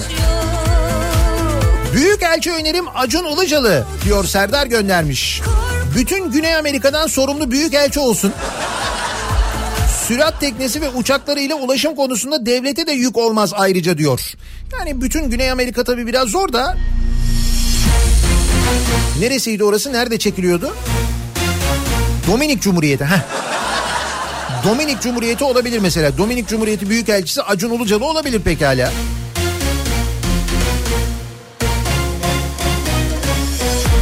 Tosuncuk Uruguay'a büyükelçi olsun.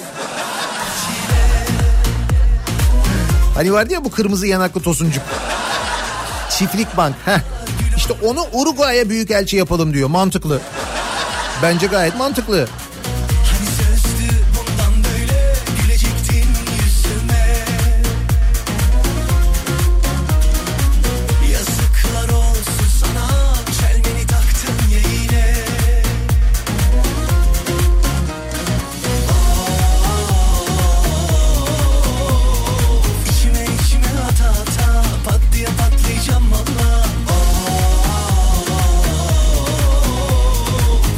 Mehmet Metiner Uranüs Büyükelçisi. Buran Kuzu Plüton Büyükelçisi. Böylece uzay ajansı da çalışmış olur diyor Cem göndermiş. Bak görüyorsun değil mi? Bir taşla kaç kuş.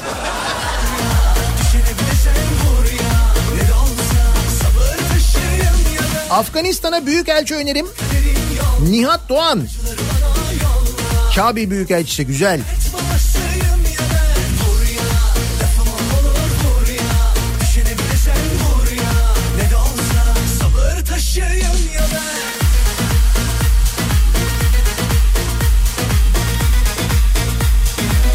Burhan Kuzu'ya yine yer bulamadım ya la.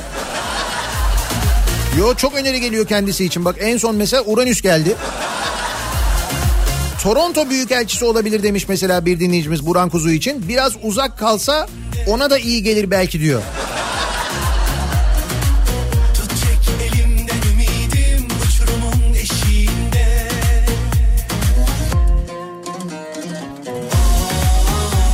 Metro Turizm'in sahibi Galip Öztürk Gürcistan'a büyükelçi olsun. Değil mi? Mahkeme kararı çıkınca nasıl olsa oraya gidiyor. Basketbol Federasyonu Başkanı kendisini ziyaret ediyor falan. Ne güzel değil mi? Bir de büyükelçi olursa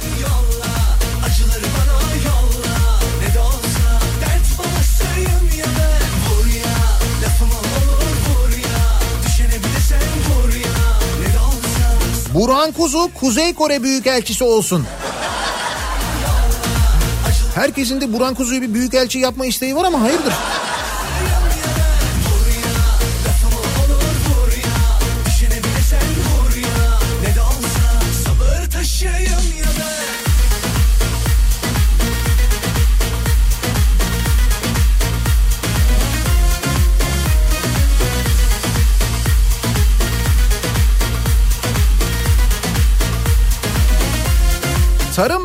Çat Büyükelçisi olsun.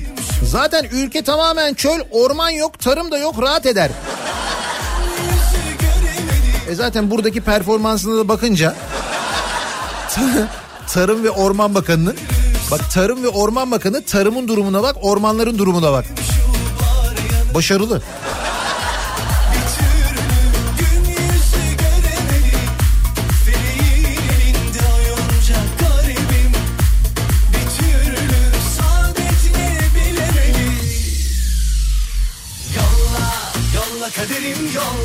Eski Düzce Belediye Başkanı vardı ya. Ingolstadt e, büyükelçisi olsun diyor. Ingolstadt'a büyükelçi olmaz tabii de. Neyse neden e, orayı söylüyor? Çünkü Audi fabrikası varmış orada. Hatırladın mı? Passat sevmeyen vardı bir tane hani.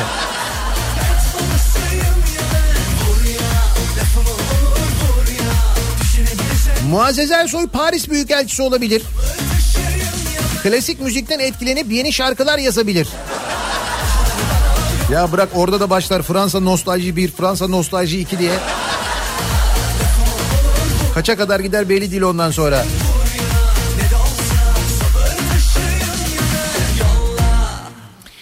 Ee, bakalım Büyükelçi önerim. Tarım ve Orman Bakanımız Büyük Sahra Çölü'nün de bulunduğu Moritanya'ya büyükelçi olursa çok daha faydalı işler yapabilir. Moritanya geldi, Çat geldi.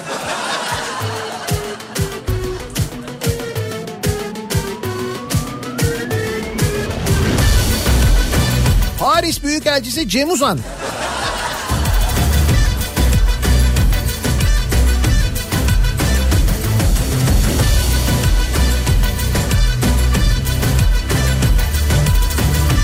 Tanzanya'ya büyükelçi olarak Ajdar'ı gönderebiliriz. Hem Kaşu şarkısı yapar. İş adamlarının intikamını da alır. Gözümün içine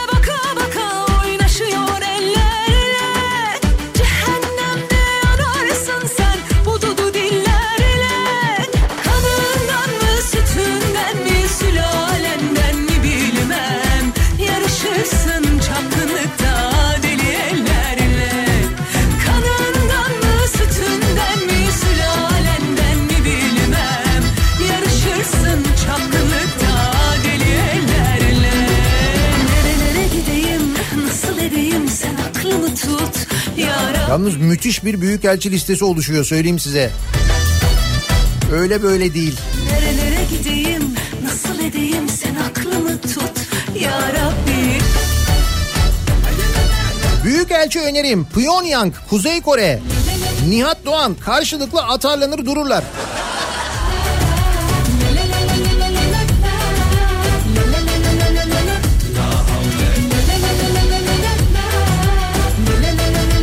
Şey olmasa bile kesinlikle bir şeyler oldu diyen Ali İhsan Yavuz. Trinidad Tobago Büyükelçisi olabilir demiş mesela Fırat göndermiş. Bir başkası da Yeni Zelanda diye öneriyor. Allah Allah niye o kadar uzağa gönderiyorsunuz ya? Niye acaba?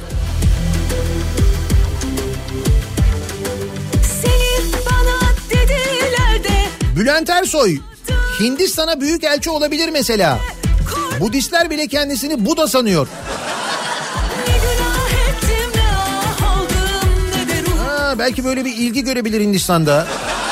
Değil mi? Bir yerde böyle kendisini Buda heykeli zannetmişlerdi ya öyle bir şey olmuştu. Ne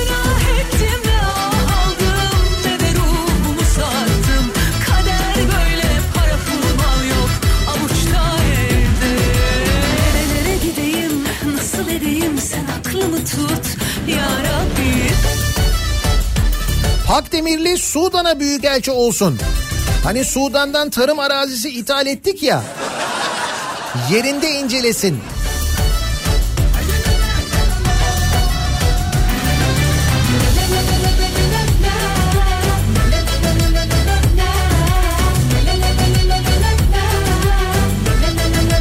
Hani şu bir ara Hollanda'yı protesto etmek için portakal kesenler vardı. Hatırladınız mı onları? Portakal kesenler, portakalı sıkanlar falan. Hollanda'yı portakal ülkesi zannedenler. İşte mesela o arkadaşı Hollanda'ya büyükelçi yapalım diye öneriler geliyor da. Bu arada ben onu görmemiştim. Bu e, şeye e, portakala bıçak saplamış Hollanda'yı protesto etmek için. Bir de bir tane lale kesmiş. Tabii Hollanda'yı protesto etmek için aynı zamanda lale de kesmiş kendisi. Öyle bir fotoğrafı da var ben onu bilmiyordum yeni gördüm. Ee, bakalım Türk İş Başkanı mesela e, Moskova Büyükelçisi olabilir. S-400'lere yakın bir mevkiye verelim kendisi. Öyle dedi ya S-400'ler iyi oldu dedi. Türk İş Başkanı dedi evet. Bil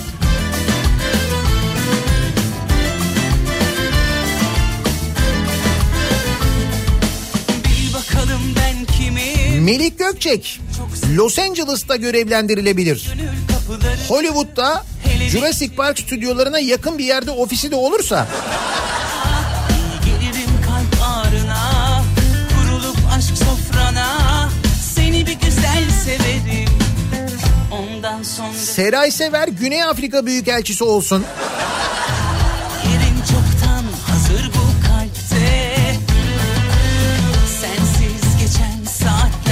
Da olur mu? Artık her dakikam O kadar siyasal bilgiler bölümü mezunu, uluslararası ilişkiler mezunu varken, bu kadar deneyimli dışişleri diplomatı varken biz onu bunu büyükelçi yapalım. Oh ne ala maşallah.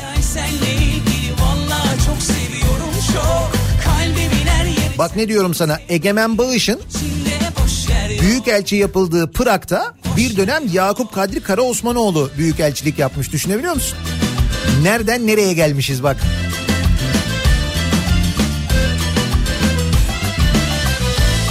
Büyükelçi önerim. Büyükelçi değil de Erkan Tan Pensilvanya'ya küçük elçi olsun.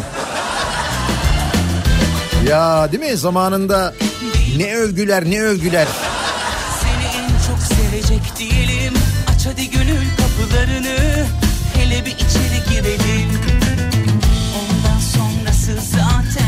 Engin Altan düz yatan Venezuela'ya büyükelçi olsun.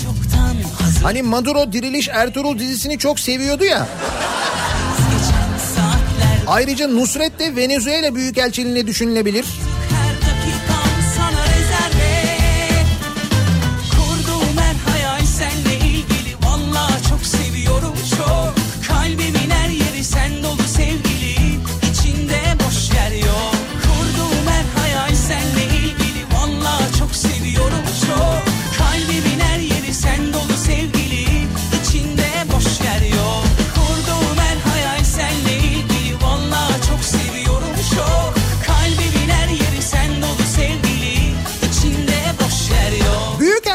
Önerim bu sabahın konusu. Egemen Bağış Prag Büyükelçisi olmuş sevgili dinleyiciler. Biz de dinleyicilerimize soruyoruz. Sizin bir büyükelçi öneriniz var mı? Kim nereye büyükelçi olsun acaba diye öneriler alıyoruz. Çok da yaratıcı nokta atışı öneriler geliyor. Gerçekten çok başarılı. Bir ara verelim. Reklamların ardından yeniden buradayız. Kafa Radyo Yol Durumu. Çarşamba gününün sabahındayız. 8.30'a geldi saat. Sabah trafiğiyle ilgili son duruma bakıyoruz. Köprülerdeki yoğunluğun arttığını görüyoruz. İkinci köprü trafiği Ümraniye sonrasında yoğunlaşıyor. Elmalı'ya kadar bu yoğunluğun sürdüğünü sonra hareketlendiğini köprü girişinde yeniden yoğunluğun başladığını görüyoruz. Ümraniye demişken tepe üstü tarafında da epey bir yoğunluk var. Çekmeköy tarafından geliş ve birinci köprü istikametine gidişte tepe üstü civarında ciddi bir yoğunluk yaşanıyor. Birinci köprü trafiği ise köprü girişinden geriye Çamlıca rampasının ortasına kadar uzamış vaziyette. Beylerbeyi'nden çıkışta hala hazırda yoğunluk yaşanıyor. Yine Anadolu yakasında Çamlıca gişeler öncesinde Dudullu sapağı öncesinde geriye doğru trafiğin Ünalan'a kadar neredeyse uzadığını görüyoruz. Avrasya Tüneli girişinde ise çok ciddi bir sıkıntı yok. Avrupa yakasında Tem'de Bahçeşehir tarafında Isparta Kule Altınşehir arası yoğunluk sürüyor. Altınşehir sonrasında gayet hareketli bir trafik var. Köprü girişine kadar bir sıkıntı yok. E5'i kullanacak olanlar içinse Beylikdüzü tarafında ve Avcılar girişinde bir yoğunluk yaşanıyor. özür dilerim avcılar girişinden başlayan ve küçük çekmeceye kadar devam eden bir yoğunluk var. Küçük çekmece sonrasında hareketlenen trafik Şirin evlere kadar rahat. Şirin evler İncirli arasında bir miktar yoğunluk. Sonrasında ise E5 trafiği açık. E, Haliç tarafında yan köprüde Ok Meydanı istikametinde bir araç arızası var. O nedenle o yan köprüyü kullanmamanızı, e, ortadaki köprüyü kullanmanızı öneriyoruz. Ok Meydanı istikametinde sahil yolu trafiği ise gayet açık sevgili dinleyiciler. Tele alışveriş, tele alışveriş başlıyor.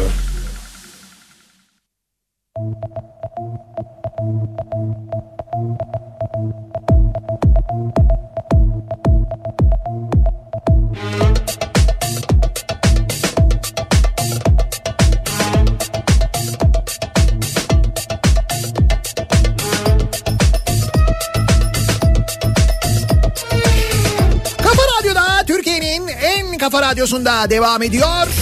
Daha 2'nin sunduğu Nihat'la muhabbet. Ben Nihat Sırdar'la. Çarşamba gününün sabahındayız. Tarih 21 Ağustos. Yalnızdım bunca yıldır Kim nereye büyükelçi olsun diye konuşuyoruz bu sabah. Neden? Çünkü Egemen Bağış Prag'a büyükelçi olmuş. Çekya'nın başkenti Prag Büyükelçisi Egemen Bağış. Biz de dinleyicilerimize soruyoruz kim büyükelçi olabilir, nereye olabilir acaba diye. Tabii bu örnekten hareketle baktığımızda buldun Coca-Cola'yı protesto etmek için Fanta içen vali Atalanta Büyükelçisi olsun. Ku- Kuruluş merkezinde Fusti içip protestoda çığır açabilir. Yalnız kendisi şu anda İstanbul valisi biliyorsunuz değil mi? Ya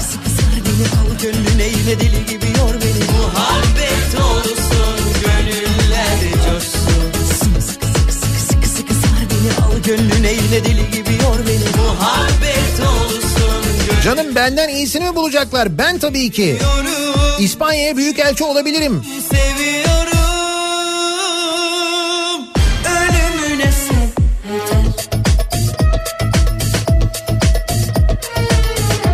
Zafer Çağlayan İsviçre Büyükelçisi olsun önerisi çok geliyor. O konuyla ilgili gelen çok öneri var. Tahran'a Büyükelçi önerim Reza. Gelsin yeter cari açık aldı başını gitti. Yalnız benim tahminim o İran'a gitmez. Gitmek istemez yani. Yani buraya gelir de ben bundan sonra Amerika'dan da dönmeyeceğini düşünüyorum ama Neler itiraflar hep sahte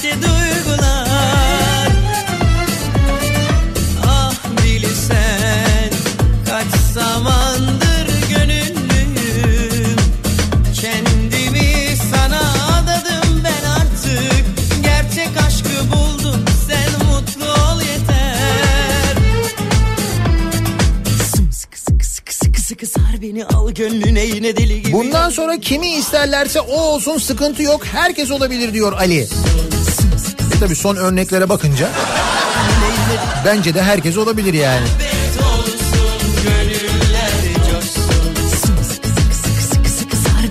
Gönlüne yine deli gibi yor beni Muhabbet olsun gönüller coşsun sıkı sıkı sıkı sıkı sar beni al gönlüne yine deli gibi yor beni Muhabbet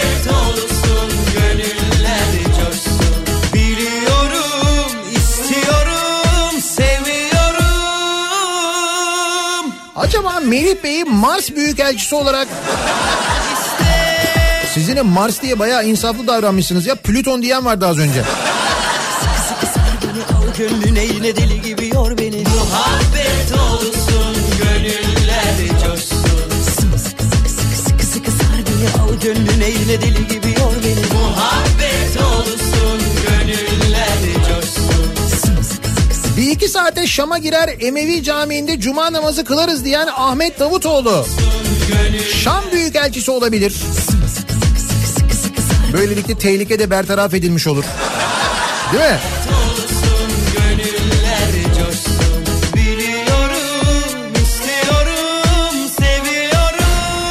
Evet bak Ahmet Davutoğlu ile ilgili e, çok öyle öneri geliyor. Asi dost Ahmet Davutoğlu'nu Suriye'ye atayalım. Stratejik derinlik önemli çünkü. Tabii neydi? S- sıfır e, komşu muydu? Pardon sıfır sorundu evet o tamam. Sıfır komşu diye aklımda kalmış benim de. Bursa Büyükşehir Belediye Başkanı Ali Nur Aktaş Tanzanya'da büyükelçi olabilir. Belki oradaki 30 Ağustos benzeri günleri halkın kabul edip etmediğini anlayabilir. Murat göndermiş. 30 Ağustos geliyor değil mi? Dur bakalım 30 Ağustos'ta Bursa'da ne olacak? Çok merak ediyorum. Hani halkın genelini ilgilendirmeyen bir gün ya Bursa Belediye Başkanı'na göre. Arda Turan İspanya Büyükelçisi olsun Madrid Büyükelçisi herkes ikinci bir şansı hak eder diyor. Eray göndermiş. Bence yine sıkılır döner. Söyleyeyim.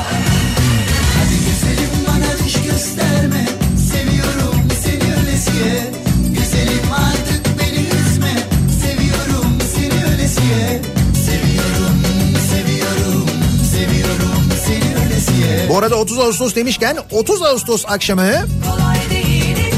İstanbul'da bir 90'lar gecesi yapıyoruz. 90'lar kafası gecemizin ismi. İstanbul'da Vadi İstanbul'daki Jolly Joker'deyiz. 30 Ağustos Cuma akşamı 90'lar müzikleriyle eğleniyoruz. Şayet gelmek isterseniz bekleriz. Biletler Bilet X'te. 20 Eylül'de de Ankara Jolly Joker'e geliyoruz. Ama ondan önce ben yarın sabah Ankara'dayım onu hatırlatayım. Yarın sabah bir Koçtaş açılıyor Ankara'da Etlik'te.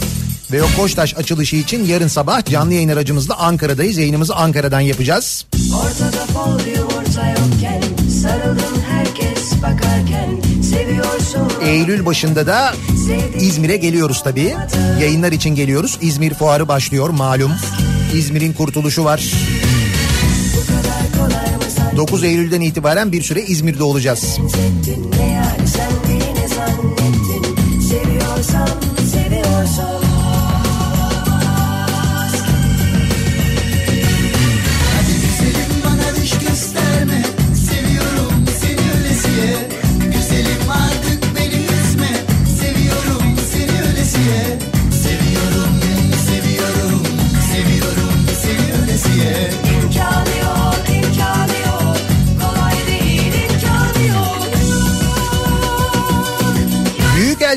yeşil pasaport veriliyor mu?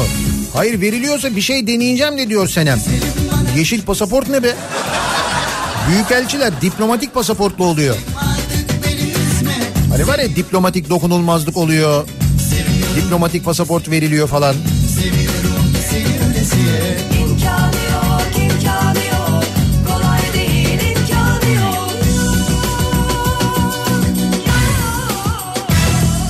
Hakan Şükür Pensilvanya Büyükelçisi olsun diye bir öneri gelmiş. Benim bildiğim kadarıyla Hakan Şükür San Francisco'da yaşıyor Amerika'da. Ee, oraya belki kendisine böyle bir konsolosluk falan verilebilir. Ama şimdi değil biraz daha böyle vakit geçsin bir barışılsın. olur olur o da olur. Niye bak Egemen Bağış nerelere geldi o niye olmasın?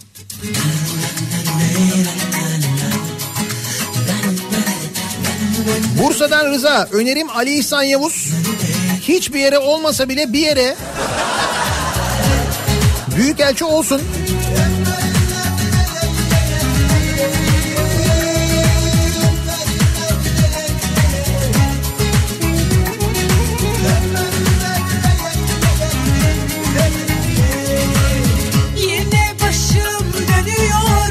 Seray Sever Suriye Büyükelçisi olsun. Başak Kafasına bomba falan düşerse belki halkın halini anlar diyor bir dinleyicimiz. Şey.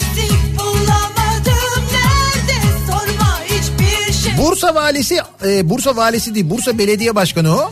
Bursa Belediye Başkanı Atina Büyükelçisi olabilir. Mesela 30 Ağustos orada da kutlanmıyor ya diyor Gökhan.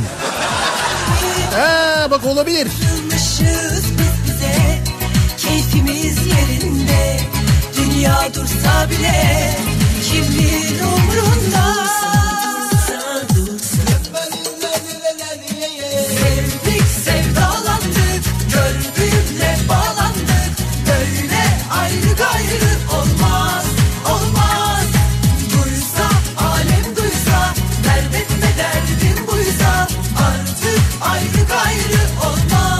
Mevlüt Uysal İzlanda Büyükelçisi olsun. Soyadı analizi yapsın diyor Çağatay.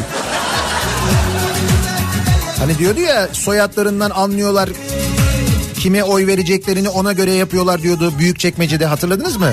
O büyük çekmeceyi de kazanamadı değil mi?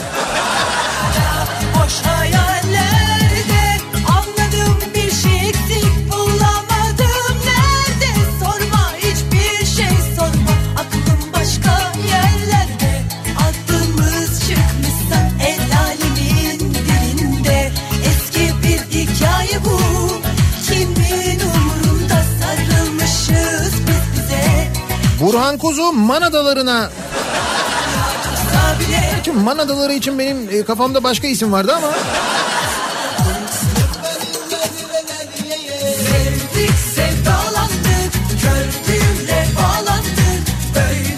bence Polat Alemdar'ı Suriye'ye Şam Büyükelçisi yapmak lazım. Ne de olsa kurşun geçirmiyor.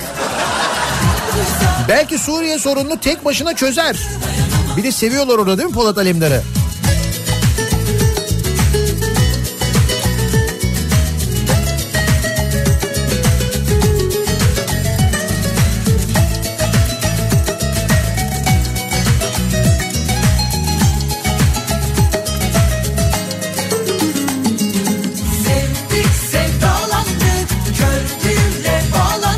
Şimdi Egemen Bağış Prag Büyükelçisi oldu ya. Diyor, ki bir dinleyicimiz iyi niyet mektubunu kendi usulünce fırlatarak verirse diyor. Çek ya bize kesin nota verin. Hele bir de Prag ya diye espri yaparsa.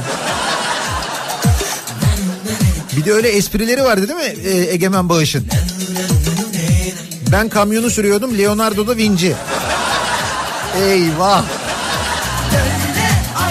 Ama ben dedim en başta Çekya düşünsün bundan sonra diye.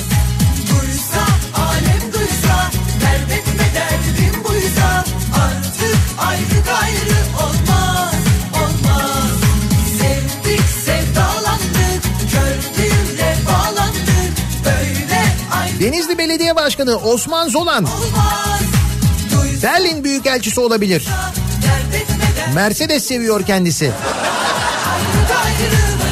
Bak Denizli'de yaşayanlar mevzunun farkındalar yalnız unutmuyorlar. Osman Zolan e, seçim zamanı yani seçimden önce e, Passat araçla dolaşıyor sürekli böyle makam aracı olarak Passat kullanıyor. Ondan sonra seçim bitiyor. Hop garajdan sıfır Mercedes çıkıyor. E tabi şimdi Denizli Belediye Başkanı yani. Seçimden önce aday ama.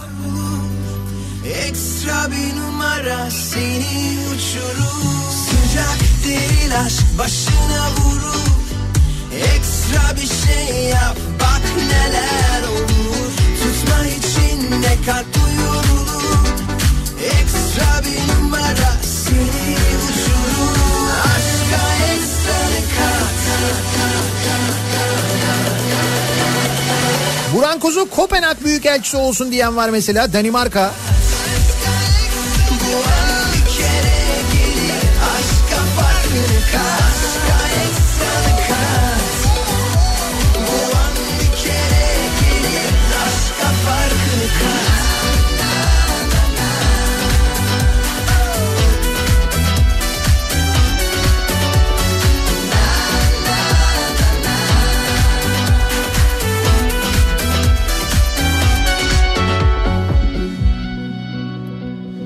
Buran Kuzu Şamadibu Büyükelçisi olsun.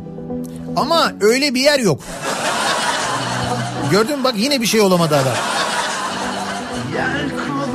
Yalnız hakikaten Egemen Bağış büyükelçi oluyorsa bence Burhan Kuzu da pekala olabilir bir yerde büyükelçi yani.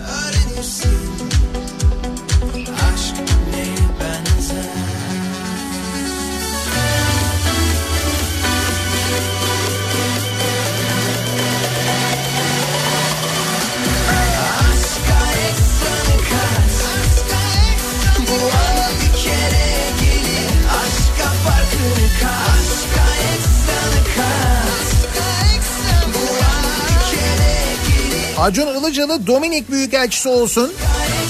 Şeyma Subaşı da Roma Büyükelçisi olsun. Niye? Ha pizza. Şimdi sen bir pizza değilsin herkesi mutlu edemezsin. Öyle olmaz yani o. 700 binlik saat takan abimi de İsviçre Büyükelçisi yaptık canım onu. O çok da unutur muyuz onu ya?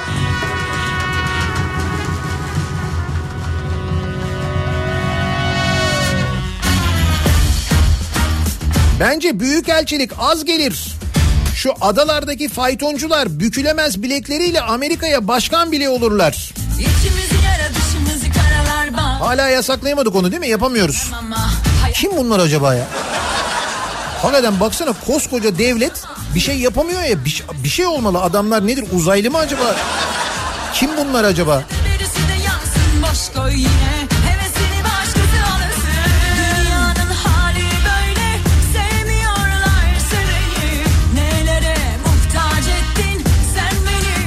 Beni. Büyükelçi önerim. Sarayı boyayan boyacı, enişte yenge bacı, sırdaş makam şoförü, bir de partideki çaycı. Manici muallim göndermiş güzel. Deli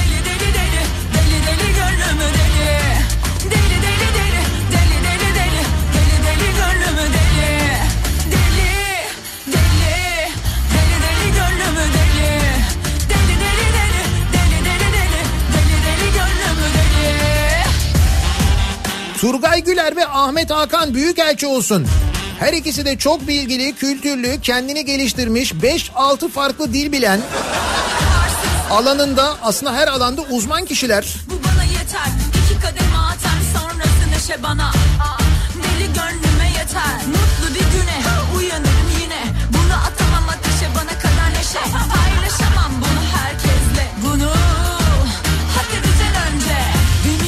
Hani bir tane abi vardı ya hani boksör.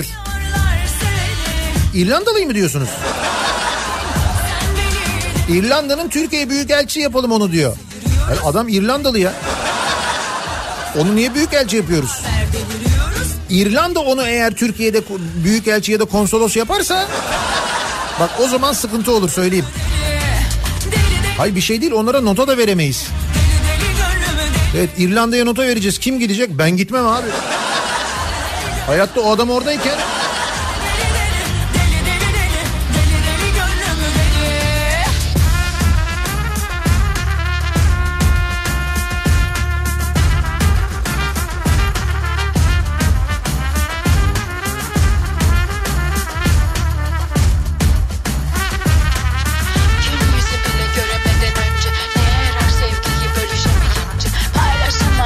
Rasim Ozan Kütahyalı'yı Bosna Hersek'e atayalım nasıl oluyormuş orada bir görsün.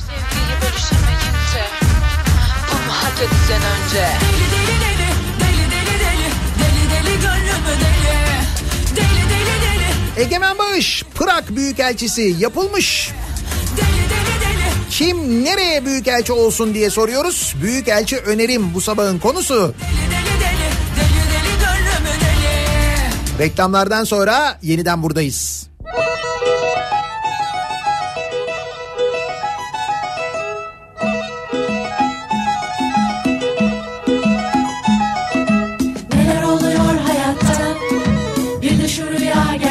Olsa olsa Sabah olup uyanınca Her şey yine aynı kalsa Beni unuttu sanmıştım.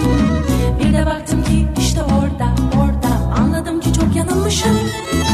Beni seviyormuş oysa Onun sesi ta kendisi. Geri gelmiş demek Sensiz diyor yaşanmıyor. Aşk bu olsa gerek. Karanlık soruyor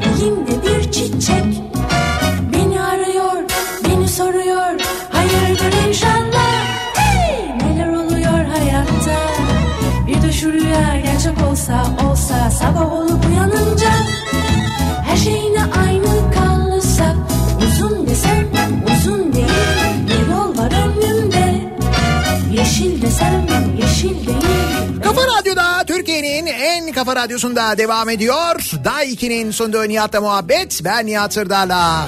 Bana bakıyor gülümsüyor Hayırdır inşallah Büyükelçi önerileri aldık bu sabah dinleyicilerimizden. Egemen Bağış e, Çekya ülkesinde Prag e, e, başkenti Prag Büyükelçisi olunca Çekya'ya biz de e, kim büyükelçi olabilir, nereye büyükelçi olabilir diye uzun bir büyükelçi listesi hazırladık. Arada konsolos önerilerimiz de var. Pek bir faydalı olacağını düşündüğüm bu listeyi kime göndersem dışlarını mı göndereyim acaba ne yapayım?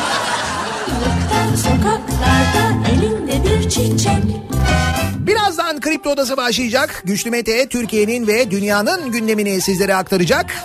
Hayatta Bir de konuğu var Güçlü Mete'nin 9.30'da Manşehir CEO'su Bülent Yar konuk olacak ki kendisinin kitabı Kader Gayrete Aşıktır. Bugünlerin en çok konuşulan kitaplarından bir tanesi.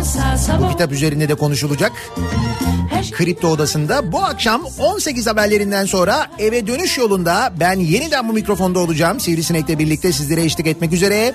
Tekrar görüşünceye dek hoşçakalın. kalsa